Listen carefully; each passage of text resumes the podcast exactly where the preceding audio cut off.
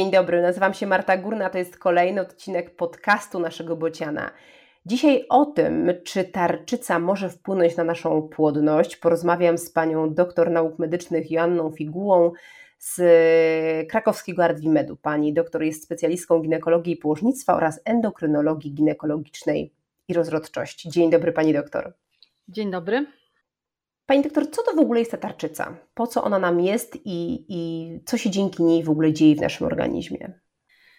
Y, tarczyca to jest taki narząd, który jest zlokalizowany w dolnej części naszej szyi y, i jest on zaliczany do narządów wydzielania wewnętrznego, czyli jest takim narządem, który produkuje y, hormony i uwalnia je do krwi, mając tym samym wpływ na różne funkcje naszego organizmu. Tarczyca to jest taki gruczoł, który jest zbudowany z dwóch płatów, połączony taką strukturą, która się nazywa cieśń tarczycy i produkuje trzy główne hormony.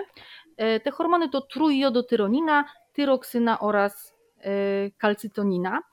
E, co charakterystyczne, jak każdy, jak większość tak naprawdę narządu wydzielania wewnętrznego, tak też w przypadku tarczycy możemy mówić o osi hormonalnej, ponieważ narządy wydzielenia wewnętrznego współpracują między sobą, zwykle tworząc osie z innymi narządami. I tak samo tutaj mamy do czynienia z taką osią hormonalną, w skład której wchodzi podwzgórze, przysadka oraz tarczyca. I wzajemne korelacje między hormonami tych narządów y, powodują, że cała ta oś prawidłowo funkcjonuje i prawidłowo działa. Y, jeśli chodzi o tarczycę, to jej funkcje są dosyć istotne, ponieważ ona wpływa na naszą podstawową przemianę materii będzie brała udział w gospodarce lipidów, będzie brała udział w gospodarce e, cukrów, będzie wpływała na nasz metabolizm, ale również to, co jest istotne, ona będzie odgrywała ro, rolę w prawidłowym funkcjonowaniu, funkcjonowaniu układu rozrodczego zarówno u mężczyzn, jak i u kobiet. Mhm, no właśnie, bo ja przyznam szczerze, że ja tego słucham i, i chyba nie wszystko rozumiem. E, to nie jest łatwe, a tak naprawdę zależy nam na informacji, jak ta tarczyca może wpływać yy, no, na nasze starania o ciążę, czy może nawet już na przebieg ciąży? Yy, rzeczywiście endokrynologia generalnie nie jest prostą nauką, ale musimy sobie jak gdyby wyobrazić to w ten sposób, że receptory, hormon, hormon który jest produkowany przez dany, narząd, przez dany gruczoł, przez dany narząd, on działa przez odpowiedni receptor. I możemy sobie wyobrazić, jak gdyby, że te receptory, które, które y, jak gdyby przez które oddziaływują hormony tarczycy, one znajdują się między innymi na przykład w jajnikach, w jądrach, czy też nawet w pęcherzykach y, y, jajnikowych, w związku z czym jakiekolwiek zaburzenia będą tutaj wpływały na przykład na prawidłową funkcję jajnika. No i my jak gdyby wiemy, że jakiekolwiek zaburzenia funkcji tarczycy będą nam wpływały tutaj, na przykład u kobiet, na funkcjonowanie y, układu rozrodczego. Tak mówiąc prosto, będą wpływały na nasz cykl miesięczny. Mhm. Teraz, jeśli mamy tarczycę i mamy hormony tarczycy, to możemy mieć dwie sytuacje. Albo możemy mieć tych hormonów za dużo, wtedy mówimy o nadczynności tarczycy, albo możemy mieć tych hormonów za mało, czyli mówimy wtedy o niedoczynności tarczycy lub też niedoczynności jakiegoś innego narządu. Są też inne grupy chorób, na przykład choroby nowotworowe lub też jakieś mm, choroby rozrostowe, które mogą mieć wpływ, natomiast tutaj bym się e, skupiła na tych dwóch takich naj, najbardziej podstawowych i najczęstszych sytuacjach. No i na pewno zarówno w przypadku niedoboru hormonów, jak i nadmiaru hormonów, Pierwszym takim e, objawem, który nam się tutaj będzie pojawiał, będą zaburzenia cyklu, czyli u pacjentki będą się pojawiać czy to rzadkie miesiączki, czy to nieregularne miesiączki. Poza objawami samej niedoczynności, e, ta tarczyca ona bardzo nam będzie wpływała e, na przykład na wystąpienie prawidłowej owulacji. A takim podstawowym, jak gdyby prawidłem endokrynologii ginekologicznej jest to, że jeśli nie ma prawidłowej owulacji, nie ma prawidłowej miesiączki, kobieta nie miesiączkuje, no i tym samym na przykład szanse na zajście w ciążę no, są zdecydowanie zmniejszone. Co istotne jest, e, jak gdyby funkcjonowanie tarczycy jest również bardzo ważne w momencie, kiedy pacjentka już zajdzie w ciążę, bo przede wszystkim jest taka sytuacja, że w ciąży zmienia się funkcjonowanie tarczycy, przez to, że jak gdyby jest nowa sytuacja, kobieta jest w ciąży, ten, e, jak gdyby zmienia się zapotrzebowanie na hormony tarczycy i to może być taka, taki moment, kiedy ujawniają się pewne zaburzenia, e, które wcześniej na przykład nie miały miejsca.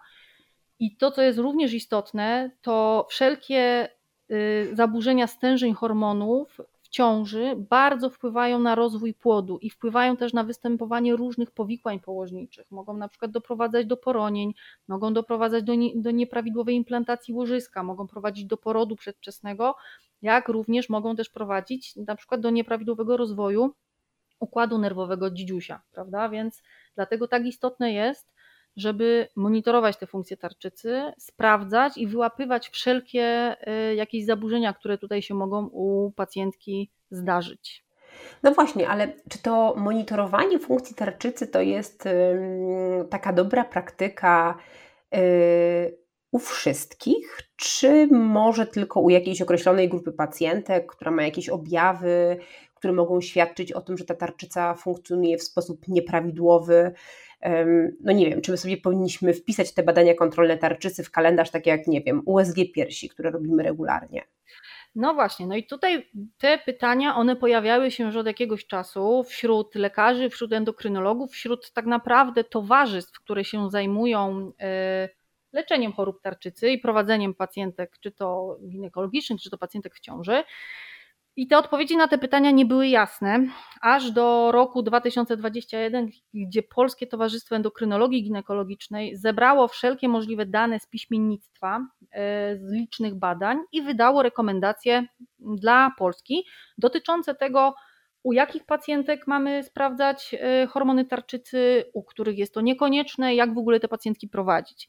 No i to, co jest mm, istotne, tam jak gdyby wyróżniono takie dwie grupy pacjentek. Pierwsza grupa pacjentek to są pacjentki, które się generalnie nie leczą, na nic nie skarżą, e, nie mają żadnego negatywnego wywiadu, znaczy nie mają wywiadu, który mógłby sugerować jakieś zaburzenia w obrębie tarczycy, aczkolwiek e, jak gdyby wpływ tarczycy na na, na, na cykl płciowy, na rozród i na, e, jak gdyby na rozwój płodu jest tak istotny, że te rekomendacje zalecają, to nie jest jak gdyby obowiązkowe badanie, ale zalecają zbadanie takiego hormonu, który się nazywa TSH i uwaga, jest to hormon, który nie jest produkowany przez tarczycę, jest produkowany przez przysadkę mózgową, ale e, mówi nam o funkcji tarczycy, i to TSH powinniśmy badać, u, jest, zaleca, jest zalecane takie badanie u każdej pacjentki w okresie, e, w momencie, kiedy ona może zajść w ciążę, a jeszcze jak powie nam, że planuje ciążę, że myśli o tym, żeby zajść w ciążę,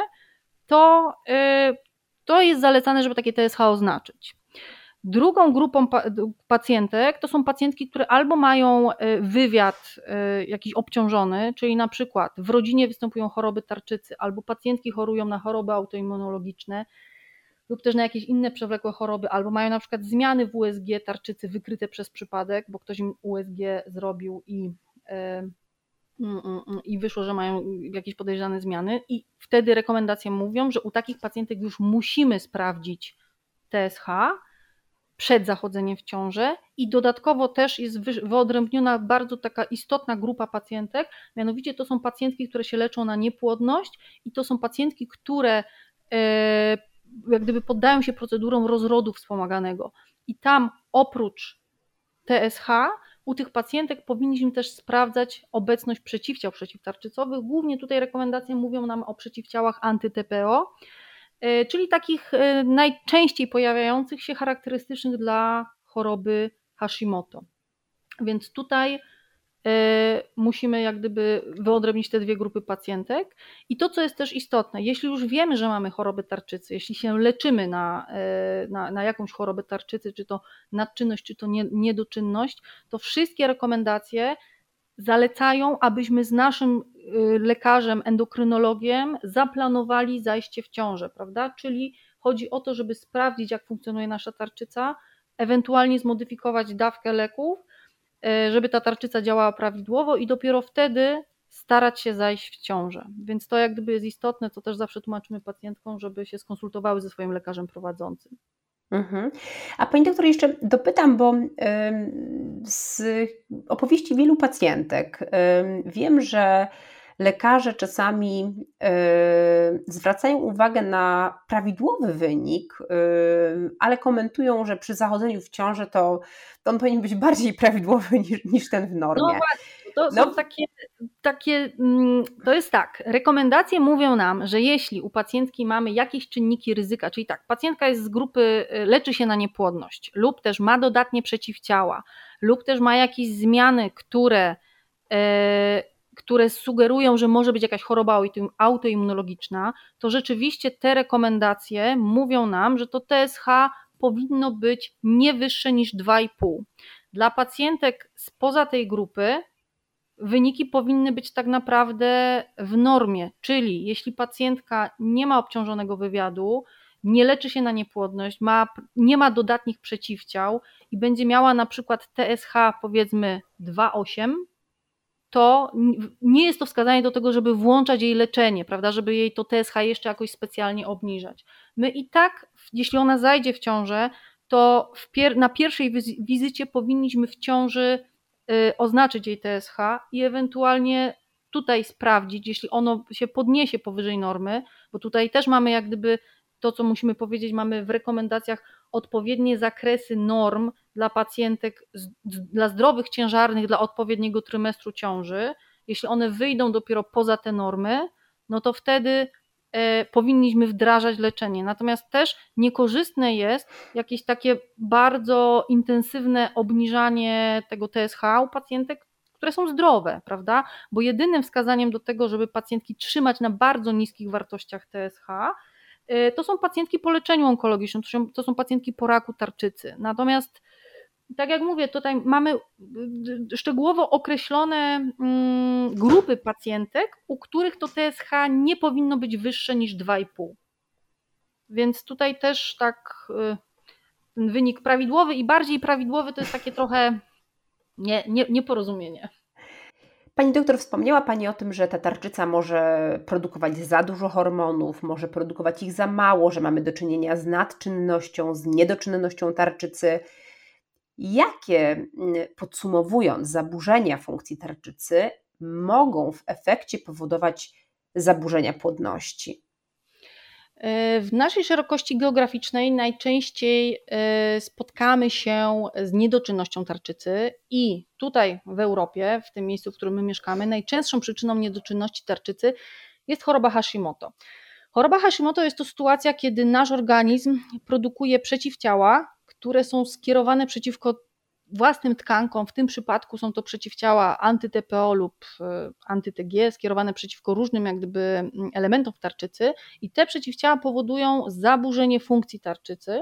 Choroba Hashimoto charakteryzuje się tym, że początkowo może wystąpić sytuacja taka, gdzie tych hormonów przez chwilkę będzie za dużo, natomiast w większości przypadków jak gdyby końcowym elementem tej choroby jest to, że mamy niedoczynność tarczycy, mamy niedobór hormonów tarczycy.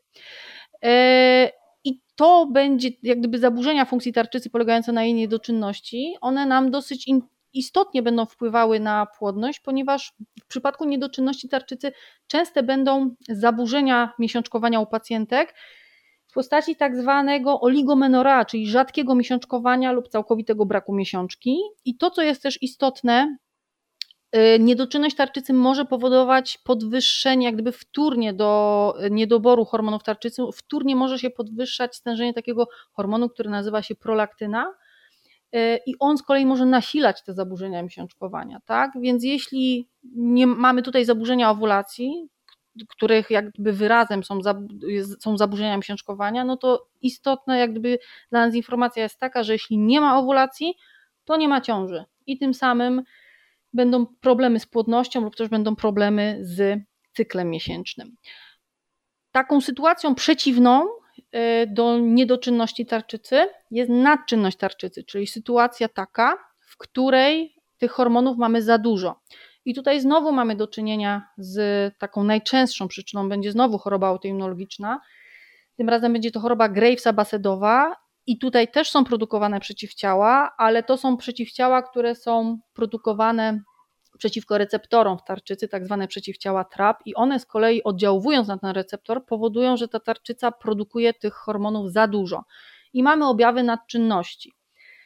Yy, I teraz tutaj, jeśli chodzi o nadczynność tarczycy, Tutaj trochę rzadziej będą występowały zaburzenia miesiączkowania, ale nadczynność tarczycy będzie miała mm, bardziej, można powiedzieć, taki poważniejszy wpływ na przykład na pacjentkę, jeśli ona zajdzie w ciąży i jeśli, za, jeśli, jeśli te, te jak gdyby obecność nadczynności tarczycy będzie miała e, wpływ na płód, prawda? Bo o ile hormony tarczycy od matki nie przechodzą przez łożysko, to o tyle te hormony tarczycy, te przeciwciała produkowane przez organizm matki już swobodnie przez to łożysko mogą przechodzić i mogą sobie oddziaływać na e, tarczycę płodu, powodując różne zaburzenia, na przykład powstawanie wola opłodu, czyli powiększenie tarczycy lub też e, nadczynność tarczycy u płodu lub też przejściową niedoczynność.